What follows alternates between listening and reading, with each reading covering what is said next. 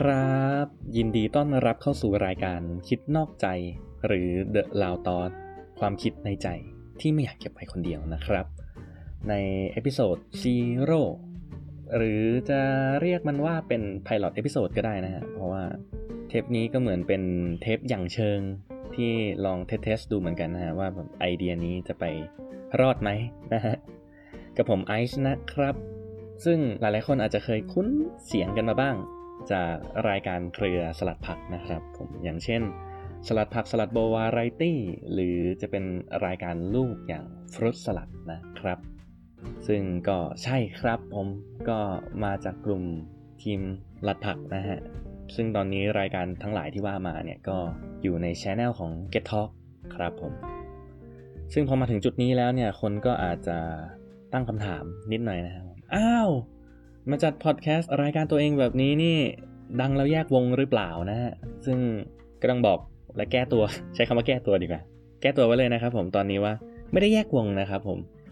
อย่างแรกเลยเนี่ยฮะก็คือยังไม่ดังนะครับผมอันนี้ต้องแก้ตัวหนักเลยว่ายังไม่ดังครับ อย่างที่สองนี่ก็คือไม่ได้แยกวง เพราะว่าเรามีความคิดที่อยากจะทำพื้นที่พอดแคสต์ส่วนตัวเล็กๆ ของเราเนี่ยไว้สักพักหนึ่งแล้วละตั้งแต่เริ่มอัดกับสลัดผักมาประมาณ ปีกว่าๆได้แล้วนะฮะถ้าจำไม่ผิดนะเพราะว่าก็ต้องยอมรับว่าหลาย ๆ เรื่องเนี่ยเราอยากจะพูดถึง topic บาง topic ซึ่งหลาย ๆ คนก็เขาเรียกว่าอะไรนะฮะแบบมันมันเขาไม่ได้อินกับเราอะนะฮะสำหรับใครที่ยังไม่เคยฟังสลัดผักมาก่อนนะครับผมก็คือสลัดผักเนี่ยจะเป็นรายการที่นักเรียนนักศึกษานะฮะที่แบบเรียนกันต่างสาขา อยู่กันคนละประเทศกันนะมา discuss มาถกกันเรื่อง topic topic หนึ่งนะเป็น EP EP ซึ่งจะแบ่งเป็นกี่ part ก็แล้วแต่แหละ แต่ก็คือมันเหมือนเป็นการเอาความรู้มาแลกเปลี่ยนกันบน topic topic หนึ่งถ้าเกิดใครยังไม่เคยฟังก็ไปฟังได้ในเคทท็อกนะครับ ก็พอสลัดผักเป็น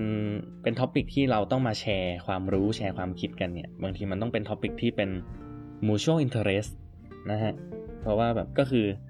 แต่ละคนต้องรู้สึกว่าอยากจะคุยกับเรื่องเรื่องนั้นนะในขณะที่หลาย ๆ เรื่องที่แบบเราอยากจะพูดเองเนี่ยมันก็เป็นเรื่องที่เพื่อนไม่ค่อยจะอินสักเท่าไหร่นะฮะอย่างเช่น สมมุติว่าถ้าเกิดผมอยากจะพูดเรื่องเกี่ยวกับฟุตบอล หรือกีฬาอะไรสักอย่าง ก็รับรองได้เลยว่าเราไม่สามารถเอาไปจัดในสลัดผักได้ เพราะว่าแทบจะทุกคนในสลัดผักเขาก็ไม่ได้อินกับกีฬา ไม่ว่าจะฟุตบอลบาสเกตบอล ก็เลยรู้สึกว่าเออ ถ้าเกิดเรามาจัดพื้นที่พอดแคสต์ส่วนตัวแบบเนี้ยเราน่าจะพูดในเรื่องที่เราอยากจะพูดได้มากขึ้น แต่ในขณะเดียวกันเราก็ไม่ได้แยกวงเนาะเราก็ยังอยู่ในสลัดผักนั่นแหละแต่อันนั้นก็คือเป็นการอธิบายว่าเฮ้ยเนี่ยเรามีความคิดเรื่องที่ว่าจะทำพอดแคสต์ส่วนตัวมาสักพักล้วแต่ว่าก็ไม่ได้ทำให้มันเรียลไลซ์ขึ้นมาเป็นรายการขึ้นมาจริง ๆ สักที จนกระทั่ง ไปฟังพอดแคสต์ของพี่แอนนะฮะของพี่แอนถ้าเกิดใครไม่รู้จัก แต่ก็คิดว่าน่าจะรู้จักกันหมดนะฮะ ก็คือเป็นพิธีกรพอดแคสต์รายการ YouTube และเสาเสาเสานะครับผม เป็นพอดแคสเตอร์ดีเด่น N ยาวนะครับผม หมายถึงตัว N แก N 5ตัว ซึ่งพอดแคสต์ของพี่แกตอนนั้นเนี่ย น่าจะชื่อว่าตอนอเราสามารถอัดพอดแคสต์ตอนอาบน้ำได้ใช่ไหม แค่ชื่อนี้ก็พีคแล้วนะฮะ EP นั้นน่าจะออกประมาณตอนกลางกุมภาได้นะถ้าจำไม่ผิด ซึ่งก็โคตรเรียวครับผม เพราะว่าตามชื่อเนี่ยก็คือนั่นแหละฮะ ก็คือพี่แกเอาโทรศัพท์เข้าไปอัดพอดแคสต์ระหว่างอาบน้ำจริงๆนะฮะแล้วก็มีเสียงแมวเสียงอะไรก็ไม่รู้เข้ามาเต็มไปหมดนะฮะแต่ก็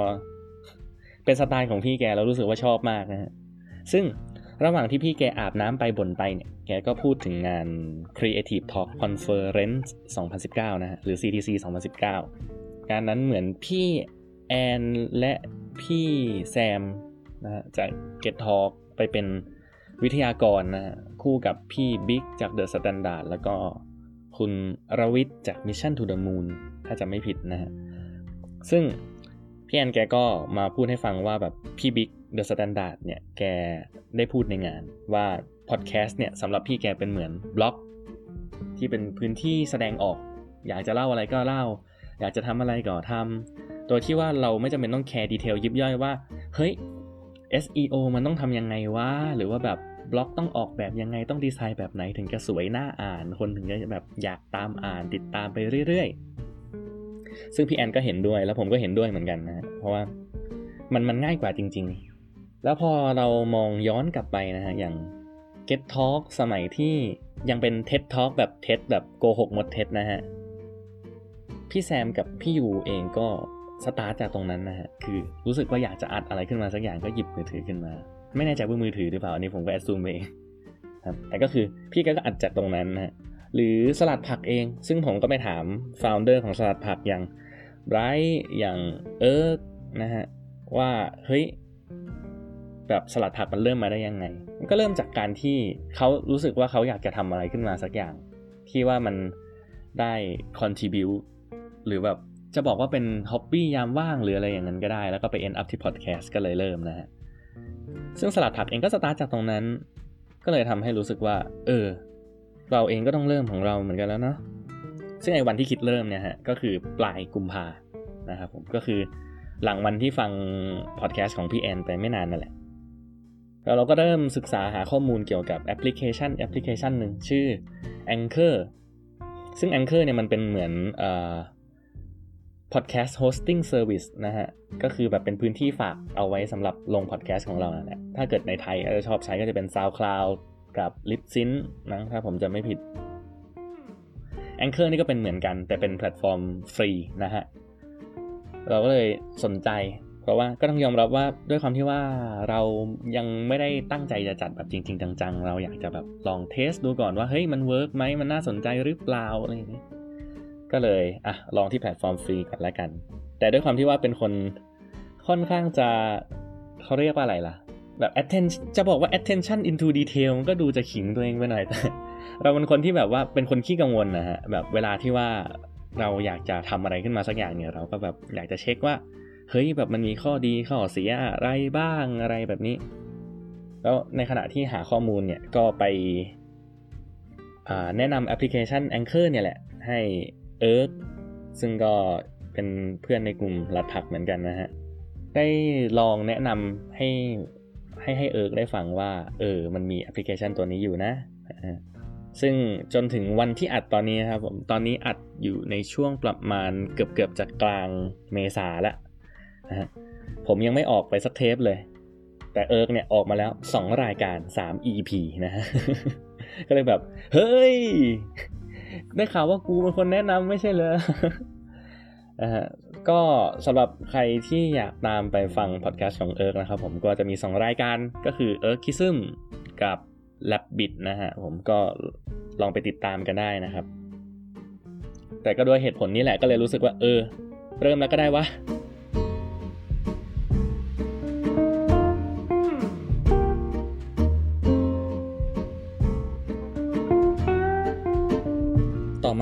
ก็จะไปพูดถึงตัวพอดแคสต์เองแล้วนะฮะผม หลายคนอาจจะสงสัยว่า เอ๊ะทำไมต้อง Frozen Nights ล่ะ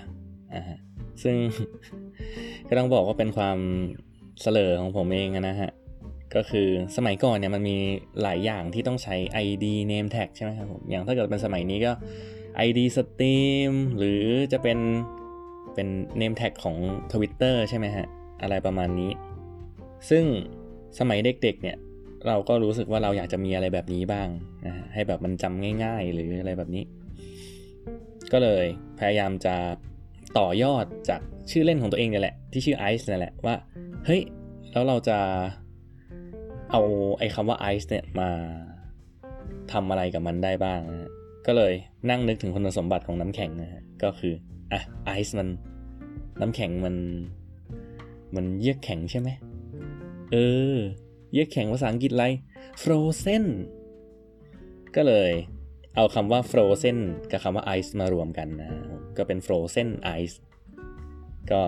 ถ้าเกิดแปลตรงตัวมันก็จะดูลักลั่นหน่อยๆนะฮะ ก็คือแบบน้ำแข็งที่เยือกแข็ง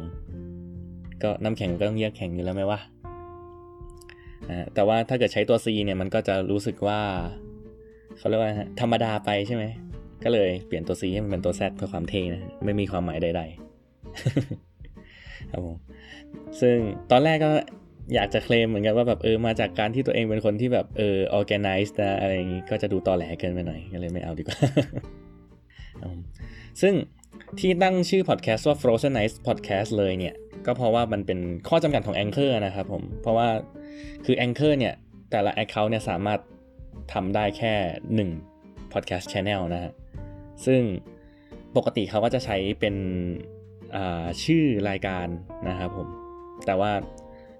เราเองก็ไม่ได้มีไอเดียที่อยากจะทำพอดแคสต์ก็รายการเดียวนะฮะ แล้วก็ไม่ได้อยากจะมัดตัวเองด้วยชื่อรายการด้วยนะฮะ สมมติว่าถ้าเกิดเอาชื่อรายการคิดนอกใจเป็นชื่อพอดแคสต์ก็หมายความว่าเราไม่สามารถใช้พื้นที่ตรงนี้ในการจัดรายการอื่นๆได้เลยนะ ก็เลยอะใช้เป็น Frozen Night Podcast ไปก่อนละกัน จะได้ไม่ได้ ปิดโอกาสตัวเองมากนักในการจัดรายการอื่นๆ ถ้าเกิดพูดกันตามตรงก็คือโคตรจะขัดหลัก marketing นะเรื่อง segregation เพราะว่าคิดว่ารายการอื่นๆ ที่กำลังจะจัดหลังจากนี้ก็ก็คงไม่ได้มี target group เดียวกันนะฮะ แต่ว่าสุดท้ายก็คือทำสนองนี้ตัวเองอยู่แล้ว มันเป็นพื้นที่ส่วนตัวเนาะ ฉันก็ไม่รู้จะต้องแคร์เรื่องตลาดทำไมเยอะแยะ แต่แต่ก็แอบหวังอยู่นะ ส่วนเรื่องชื่อรายการนะครับผมคิด นอกใจคืออะไร ฟังตอนแรกอาจจะรู้สึกประมาณแบบว่า เฮ้ยทำไมชื่อมันดูฟีลลิ่งประมาณClub Friday อะไรประมาณนี้นะครับแบบดูเป็นพอดแคสต์ความรัก แต่ความจริงก็ไม่ใช่นะครับผมคือ ตอนแรกไม่ได้คิดชื่อไว้ก่อนครับผมคิดเป็นคอนเซปต์รายการที่บอกไปตอนต้นนะฮะว่าอยากจะอัดอะไรสักอย่างที่ไม่จำเป็นต้องโคจรรอบ topic topic หนึ่งแบบเราไปเจออะไรมาก็แบบอัดได้เลยนะถ้าเกิดจะให้นึกภาพ ตัวอย่างก็คงเป็นอารมณ์ประมาณสไตล์สองจอนะครับผมก็คือจอห์นโอลิเวอร์นะฮะที่จัดรายการ last week tonight with John Oliver กับอีกจอห์นนึงก็คือจอห์นวิญญูนะฮะจากเจาะข่าวตื้นเนี่ยแหละ เพราะว่าบางครั้งเราไปเจอเรื่องที่เกิดขึ้นรอบตัวเนี่ย มันน่าสนใจเราก็แบบอยากจะ discuss กับใครสักคนเนาะแต่บางทีก็ไม่มีใครคุยด้วย เป็นเรื่องที่แบบเพื่อนไม่สนใจบ้าง ยิ่งตัวเราเองก็ไม่ค่อยจะมีเพื่อนคบอยู่ด้วยก็ยิ่งทำให้คน discuss น้อยลงไปอีกนะฮะครั้นจะเขียนลงโซเชียลเนี่ย สมัยนี้คนก็ไม่ค่อยจะอ่านกันนะฮะยิ่งถ้าเกิดเราเป็นคนที่แบบชอบโพสชอบบ่นอะไรยาวๆ เนี่ย เพื่อนก็จะ skip กันซะส่วนมากนะฮะแล้วก็ที่สำคัญก็คือเรื่องที่เราสนใจอยู่ช่วงนี้ฮะมันจะเป็นเรื่องที่เป็น topic ค่อนข้างจะเทาๆหน่อยเนาะแบบเป็นเรื่องที่ มันไม่ได้คุยกันด้วย fact ได้อย่างเดียวนะฮะ ถ้าเกิดเทียบกับสลัดผักเนี่ย ปกติเวลาที่ว่าเรา discuss อะไรสักอย่างในสลัดผัก มันจะเป็นเรื่องที่เป็น fact มาคุยกันมากกว่าใช่ไหมฮะ เพราะว่า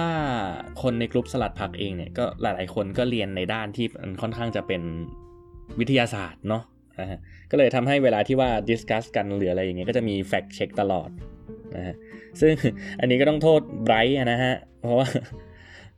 ก็ก็เป็นคนที่ fact check ตลอดจริงๆนะฉะนั้นรายการคิดนอกใจเนี่ยมันก็เลยเป็นอะไรที่มี fact ไม่ได้แบบเข้มข้นมากขนาดนั้นนะฮะแล้วก็จะเป็นการใส่ opinion ตัวเองลงไปมากขึ้น แต่ก็ไม่ได้หมายความว่าพอดแคสต์แล้วก็แบบ topic ต่างๆ ที่เอามาใช้จะเป็นแบบเลื่อนลอย ไม่ได้มีอะไรรองรับนะฮะ ก็ก็จะมีแฟกรองรับอยู่บ้างนะฮะวางใจได้ ครับผมซึ่งพอได้ธีมรายการขึ้นมาเนี่ยก็เลยได้ชื่อขึ้นมา เพราะว่าสิ่งที่เราตั้งใจจะทำเนี่ยมันเหมือนเป็นการเอาความคิดเห็นหรือมุมมองที่อยู่ในใจของเราเนี่ยออกมาเล่าให้คนข้างนอกฟังนะฮะก็เลยเป็นที่มาของคำว่า คิดนอกใจครับผม ซึ่งมันก็ดูเล่นคำกับคำว่า cheating ด้วยนะ แบบเขาเรียกว่าอะไรนะ นอกใจอะเนาะ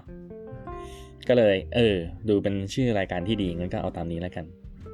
แต่จะว่าไปไอความคิดของเราปกติเนี่ยมันก็ค่อนข้างจะออกนอกลู่นอกทางอยู่แล้วนะ ไม่ค่อยเหมือนกับชาวบ้านเขาเหมือนกัน ฉะนั้นคำว่านอกอาจจะมาจากตรงนั้นก็ได้ ส่วนชื่อภาษาอังกฤษนะฮะ อย่าง The Loud Thought ก็ตรงตัวนะครับ มันเหมือนเป็นการคิดดังอะครับ คือเราเอาความคิดของเรามาประมวลผลแล้วพูดมันออกมานะให้ผู้ฟังพอดแคสต์ได้ฟังนั่นเองครับ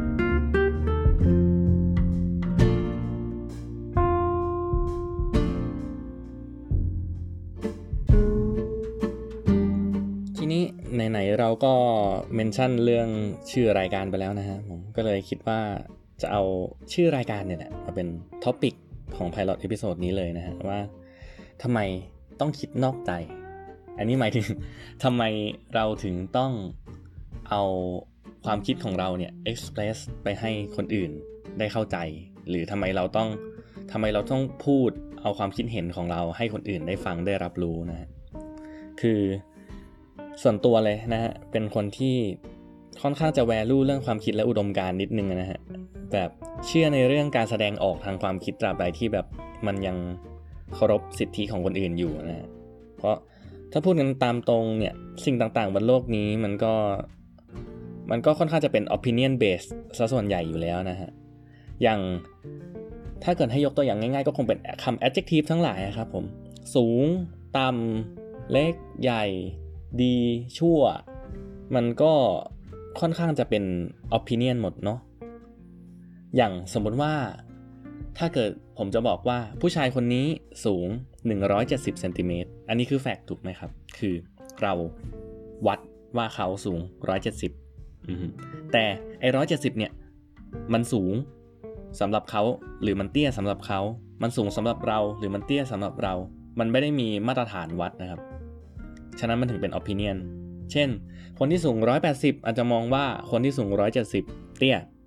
แต่คนที่สูง 160 อาจจะมองว่าคนที่สูง 170 สูง หรือว่าอาจจะเป็นเรื่องคะแนนสอบก็ได้ฮะ เราอาจจะบอกว่า เฮ้ย เนี่ย สอบได้ 75 เต็มร้อยอคนหนึ่งบ่นชิบหายไวป่วงเลยว่า เฮ้ย คะแนนต่ำในขณะที่อีกคนหนึ่งอาจจะมองว่า เฮ้ย 75 เนี่ยแบบ มันมันสูงแล้วนะ อะไรอย่างนี้ ก็จะเห็นว่าโลกเรามันค่อนข้างจะค่อนข้างจะหมุนไปเคลื่อนไปได้ด้วยความคิดเห็นนะฮะเพราะมันอยู่ในชีวิตเราอยู่เป็นประจำเลยอีกอย่างก็คือหลาย ๆ ความคิดที่อาจจะไม่เหมือนชาวบ้านเขาณตอนนั้นนะฮะอาจจะดูตลกขบขันหรือว่าแบบดู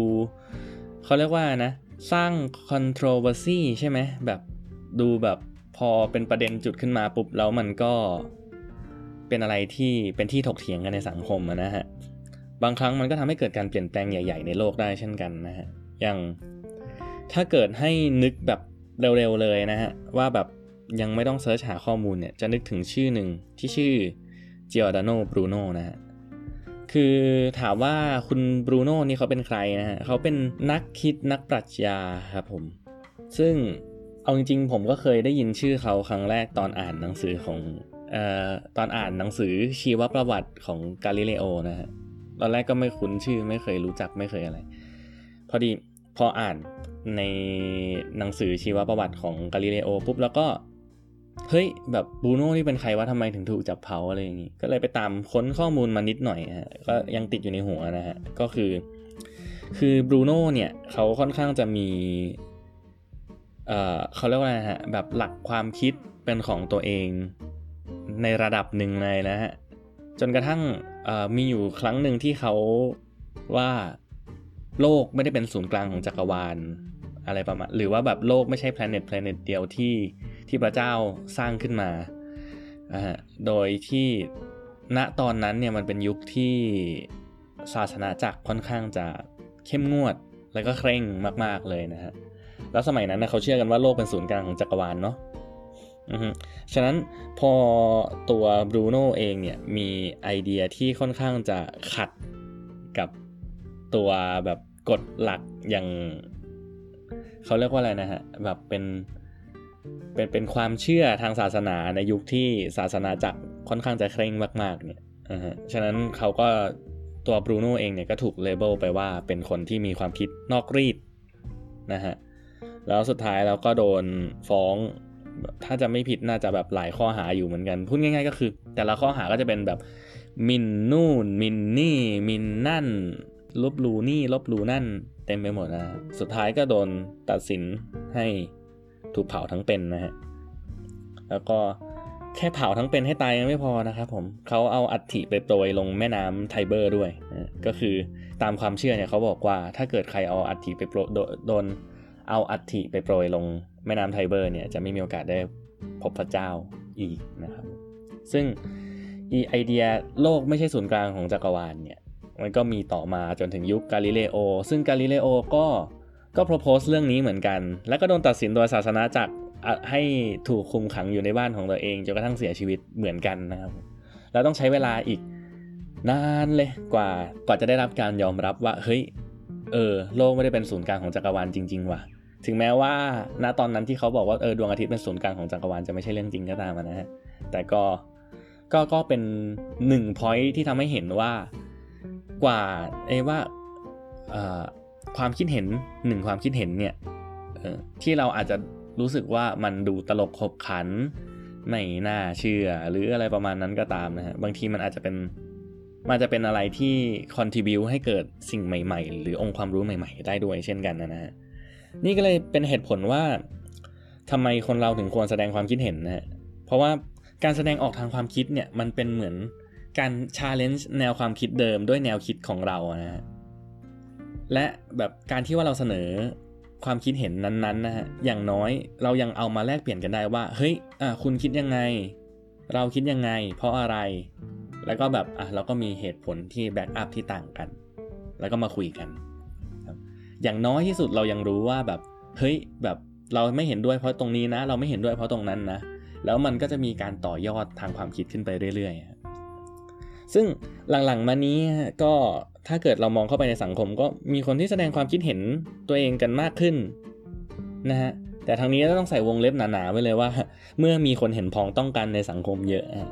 ในขณะที่ความเห็นที่ไม่ค่อยเหมือนชาวบ้านเขาในสังคมนั้นๆก็จะเงียบลง แล้วก็พยายามที่จะไปหากลุ่มใหม่ที่มีความคิดเหมือนกันแทน แล้วก็อยู่เป็น Echo Chamber ขังอยู่แต่ในกลุ่มความคิดตัวเองอย่างนั้นนะนะ ซึ่งอันนี้เป็นความคิดส่วนตัวของผมนะ ผมมองว่าที่มันเกิดเหตุการณ์เป็นซีเนเรียแบบนี้ขึ้นมาเนี่ย เพราะว่า 1. อาจจะเพราะเปลืองพลังงานนะแบบ opportunity cost หลายๆครั้งที่แบบเรามีความคิดอะไรขึ้นมาสักอย่างนะแล้วเราต้องไป address ความคิดนั้นให้อีกฝั่งหนึ่งได้ฟัง มันค่อนข้างจะเป็นอะไรที่เหนื่อยนะฮะ โดยเฉพาะอย่างยิ่งถ้าเกิดอีกฝั่งนั้นเน่ยเป็นฝั่งที่เขาไม่ได้มี mindset ที่จะเปิดรับความคิดเห็นของเรา เอาจริง ๆ ไม่อยากยกตัวอย่างการเมืองหรืออะไรประมาณนั้นเลยอะแต่ว่า ลองยกตัวอย่างเป็นกลุ่ม anti vax แล้วกันนะฮะ อย่างกลุ่มที่เขาเชื่อว่าวัคซีนการฉีดวัคซีนให้เด็กเนี่ยเป็นบ่อเกิดแห่งโรคออทิสติก หรืออะไรประมาณนั้นนะครับผมแล้วก็ทำให้เขาไม่ฉีดวัคซีนให้เด็ก แล้วก็ทำให้เด็กเนี่ยมีโอกาสที่จะติดโรคนู่นนี่นั่นเต็มไปหมดเลย ซึ่งตอนนี้รู้สึกว่าจะกำลังจะส่งผลกระทบและปัญหาในสหรัฐอเมริกานะฮะก็จะเห็นว่าหลายๆคนที่เขามีความคิด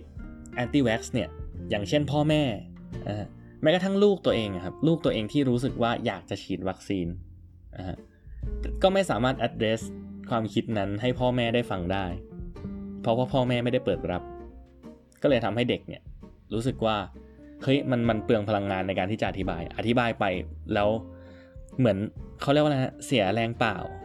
คนก็เลยเลือกที่จะอธิบายน้อยลง เลือกที่จะ address ความคิดของตัวเองน้อยลง แล้วรอจนถึงจุดที่ตัวเองสามารถทำแอคชั่นได้เอง นี่คือเหตุผลว่า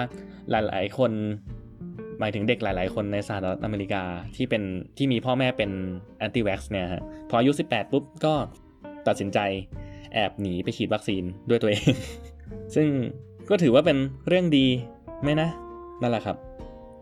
อย่างที่สองคือ มันค่อนข้างจะสุ่มเสี่ยงต่อการถูกล้อเลียนนะครับจะว่าล้อเลียนก็คงไม่ใช่แบบ ถูกทำให้ขบขันหรืออะไรประมาณนั้นนะครับ ถ้ายกตัวอย่างเลยก็คงนึกถึง ชอนบุรณะเฮรันนะฮะก็คือชอนเนี่ยก็เป็นเป็นคนที่มีความคิดของเขาอะซึ่งผมก็ไม่เข้าใจเขาหรอก แล้วผมก็ไม่เข้าใจคนที่ติดตามเขาสักเท่าไหร่นะฮะแต่ว่าตอนนี้เราอยู่ในจุดที่แบบว่าถ้าเกิดคนพูดถึงชอนหรือมีปฏิสัมพันธ์กับชอนแล้วมันทำให้คุณดูเสียเครดิต ดูแย่ในสายตาสังคมหรือแบบเออถูกล้อเลียนอะไรประมาณนั้นนะซึ่งส่วนตัวผมไม่เห็นด้วยกับการทำแบบนั้นนะ เพราะว่ามันมันก็เป็นความเชื่อกลุ่มความเชื่อหนึ่งนะฮะ ถ้าเกิดเรามองชอนให้เป็นลัทธิลัทธิหนึ่งครับแบบเป็นกลุ่มก้อนความเชื่อทีตเขาเหมือนกับแบบเป็นศาสนาศาสนาหนึ่งนะฮะ ซึ่งไอตัวศาสนาที่ว่าเนี่ยมันก็ไม่ได้ไม่ได้เฮิร์ตใครโดยตรงนะฮะ อย่างเช่นสมมติว่าผมเชื่อในศาสนาศาสนานี้ แล้วผมเลือกที่จะประพฤติปฏิบัติตามหลักของศาสนานั้นนะฮะโดยที่ว่ามันไม่ได้สร้างความเดือดร้อนให้ใครหรืออะไรแบบนี้ก็รู้สึกว่า เออมันมันก็ไม่ผิดนี่นา อย่างเช่นอ่าบางเรื่องมันอาจจะดูนอนเซนส์สำหรับเรานะฮะแต่ว่าถ้าเกิดไอการเชื่อสิ่งสิ่งนั้นมันทำให้เกิดประโยชน์ต่อตัวคนเชื่อเอง มันทำให้คนเชื่อสบายใจอะไรอย่างเงี้ย ก็ก็อาจจะต้องเคารพเขาว่า เออมันมันเป็นมันเป็นสิทธิส่วนบุคคลของเขาที่จะเลือกที่จะเชื่อแบบนั้น เพราะว่าลองจินตนาการมองย้อนกลับมาสำหรับการที่เราเข้าวัดทำบุญตักบาตรเราไม่รู้หรอกว่าเราทำไปเพื่ออะไรในสายตาคนอื่นนะฮะ อย่างเช่น คนอื่นมองเข้ามาจะแบบว่า เฮ้ยทำไมเราต้องบริจาคเงินให้กับเด็กยากไร้ หรือว่าอะไรประมาณนั้นนะฮะ แต่คือตัวคนทำเขาสบายใจเนาะ เราก็เราก็ได้แต่เคารพความเชื่อเคารพความเห็นของเขาตราบใดที่ว่ามันยังไม่มาเบียดเบียนเราอะนะครับผมฉะนั้น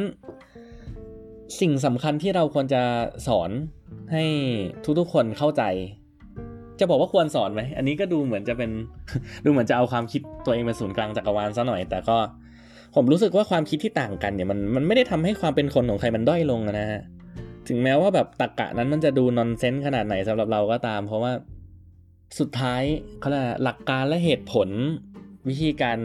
support ความคิดของแต่ละคน หรือแบบ axiom แต่ละคนเนี่ยมันมันก็ไม่เหมือนกันอยู่แล้วนะครับ ลองยกตัวอย่างเคสที่เห็นภาพง่าย ๆ ก็เช่น ประเทศที่ผมอยู่เนี่ยคือเนเธอร์แลนด์นะฮะก็จะมีคนชอบพูดว่าแบบเฮ้ยเนเธอร์แลนด์เนี่ยอาชญากรรมต่ำนะ แบบไม่ค่อยมีเหตุฉกชิงวิ่งราวทำให้รู้สึกว่าคุณภาพชีวิตดีขึ้นอะไรแบบนี้ แล้วมันก็จะมีแฟกต์อยู่ข้อมูลหนึ่งที่ทำให้เราเห็นว่า อาชญากรรมรุนแรงอาจจะไม่ได้มีจำนวนมากขนาดนั้น แต่จักรยานหายแทบจะแบบแทบจะทุกวันนะนะคือจักรยานหายบ่อยจน แม้กระทั่งตำรวจก็เริ่มไม่รับแจ้งแล้วนะครับ เพราะว่ามันเป็นเรื่องที่เกิดขึ้นทุกวัน ทั้งนี้และทั้งนั้นก็อาจจะเป็นเพราะแบบประชากรจักรยาน ในเนเธอร์แลนด์เนี่ยมีจำนวนมากกว่าจำนวนประชากรจริง ๆ ของประเทศอีกนะครับ ซึ่ง ถ้าเกิดเราตั้งใจจะบอกว่า เฮ้ย อาชญากรรมมันมันไม่ได้เกิดขึ้นเยอะเท่ากับที่อื่นอะไรอย่างเงี้ย เราก็สามารถเอาไอตัวข้อมูลจักรยานหายเนี่ยมาตั้งได้เลยว่า เนี่ยจำนวนขโมยขโจรที่เขาขโมยจักรยานกันเนี่ยก็มีเยอะนะ แต่ทั้งนี้และทั้งนั้นมันก็ขึ้นอยู่กับว่าคนที่เขาบอกว่าเนเธอร์แลนด์อาชญากรรมน้อยเนี่ยเขาเอาอะไรมาวัด เพราะว่าถ้าเกิดเราเอา เรื่องอาชญากรรมรุนแรง เช่น การฆาตกรรม หรือการก่อการร้าย หรืออะไรประมาณนี้มันก็จะดูน้อย แต่ว่าถ้าเกิดเราเอาเนี่ยเรื่องจักรยานหายเนี่ยมาโปะปุ๊บเนี่ยเนเธอร์แลนด์กลายเป็นประเทศอาชญากรรมสูงไปเลยนะนี่คือเหตุผลว่าทำไมไอความคิดเห็นที่ต่างกันเนี่ยบางทีไม่ได้บอกว่าใครถูกใครผิดนะครับ มันขึ้นอยู่กับหลักความคิดของเราเองนั่นแหละ แต่ทั้งนี้ทั้งนั้นถ้าเกิดเราไปเจอใครที่มีความเห็นขัดกับไซน์ก็อาจจะเพราะว่าไซน์มันไม่ใช่หลักการและเหตุผลของเขาก็ได้นะครับอะ flat earther หรือ anti wax หรืออะไรแบบนี้ครับผม ซึ่งถามว่าเราต้องเคารพความคิดเห็นของเขาไหมก็ก็เออ เพราะว่าสุดท้ายแล้วมันก็เป็นชีวิตเขา แต่ทั้งนี้และทั้งนั้นเราก็สามารถแลกเปลี่ยนกับเขาได้ว่า เออสำหรับเราเรามองคิดเห็นแบบนี้นะ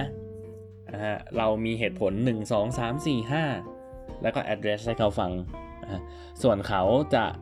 นำความคิดที่เราเสนอไปเนี่ยไปปรับใช้ต่อหรือแบบไปเวทคิดดูอีกทีว่าที่เขาเชื่อที่เขาคิดเห็นเนี่ยมันมัน make sense สำหรับเขาไหมหรือว่าเอาไป formulate ความคิดใหม่ของเขาเนี่ยอันนี้ก็เป็นสิทธิของเขาแล้วนะฮะแต่อย่างที่เล่ามาทั้งหมดเนี่ยสุดท้ายมันก็เป็นความคิดส่วนตัวของผมเหมือนกันนะฮะซึ่งเอาจริงๆที่เล่ามาเนี่ยมันก็อาจจะ มีบางส่วนที่ไม่เมคเซนบ้าง ย้อนแย้งบ้างสำหรับหลาย ๆ คนที่ฟังอยู่เหมือนกันนะแล้วผมก็ไม่ได้บอกว่าทุกคนจำเป็นต้องทำตามนะครับผมแต่ว่า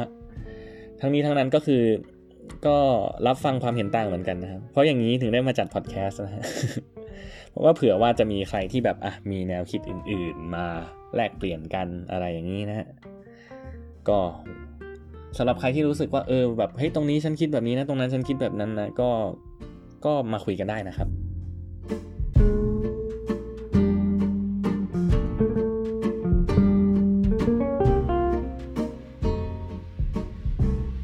โอเค ก็จบไปแล้วนะครับผมสำหรับ pilot episode ของรายการคิดนอกใจหรือ The Loud Thought นะครับผม เทปนี้น่าจะลงในแอปพลิเคชัน Anchor นะครับ แล้วก็ไม่แน่ใจว่า จะถูกอัปโหลดลงแพลตฟอร์มอื่น ๆ อย่าง Spotify หรือไอ่า iTunes หรือ Google Podcast หรือ Stitcher หรือแอปอื่น ๆ เมื่อไหร่นะครับผมแต่คิดว่าคงตามมาเร็ว ๆ นี้นะฮะซึ่งถ้าเกิดใครที่รับฟังผ่านแอปพลิเคชัน Anchor นะครับผมมันจะมีฟังก์ชันที่สามารถฝาก message เอาไว้ได้นะครับ ฉะนั้นถ้าเกิดใครรู้สึกว่า เฮ้ย ตรงนี้ฉันไม่เห็นด้วย เฮ้ย ตรงนี้เราคิดว่าแบบนั้นนะ ก็อัด message ได้เลย หรือถ้าเกิดตอนนี้ฟังผ่าน Anchor อยู่ก็น่าจะเห็นปุ่มที่สามารถ อัดเมสเซจได้นะครับ แล้วก็ส่วนช่องทางการติดต่อช่องทางอื่น ตอนนี้ก็คือเอ่อ Facebook กับ Twitter นี่คงใช้เป็นส่วนตัวนะครับ อย่าง Facebook คงเป็น Facebook Page นะครับผมก็ทั้งสองอย่างนะครับผมเอ่อ ID คือ @frozenization นะครับผม แล้วก็ถ้าเกิดอยากจะพูดถึงเกี่ยวกับรายการนะครับผมก็คงให้ใส่แฮชแท็กเป็นอะไรดีล่ะ คิดนอกใจก็ได้ครับผม เท่าที่เช็ค เพราะว่าก็คงไม่มีใครแฮชแท็กคิดนอกใจในทวิตเตอร์สักเท่าไหร่หรอกผมว่า ส่วนตัวรายการนี้ถามว่าจะลงเป็นสเกดูยังไงก็ยังไม่รู้นะครับผมยังไม่รู้ว่าจะลงทีไหม ฉะนั้นก็ตอนนี้ก็เอาลงรายสะดวกก่อนแล้วกันนะครับ แล้วก็อย่าลืมนะครับว่าทั้งหมดนี้มันเป็นแค่ความคิดนอกใจของผมเองนะครับผม ก็ไว้พบกันใหม่ใน EP หน้าครับ สวัสดีครับ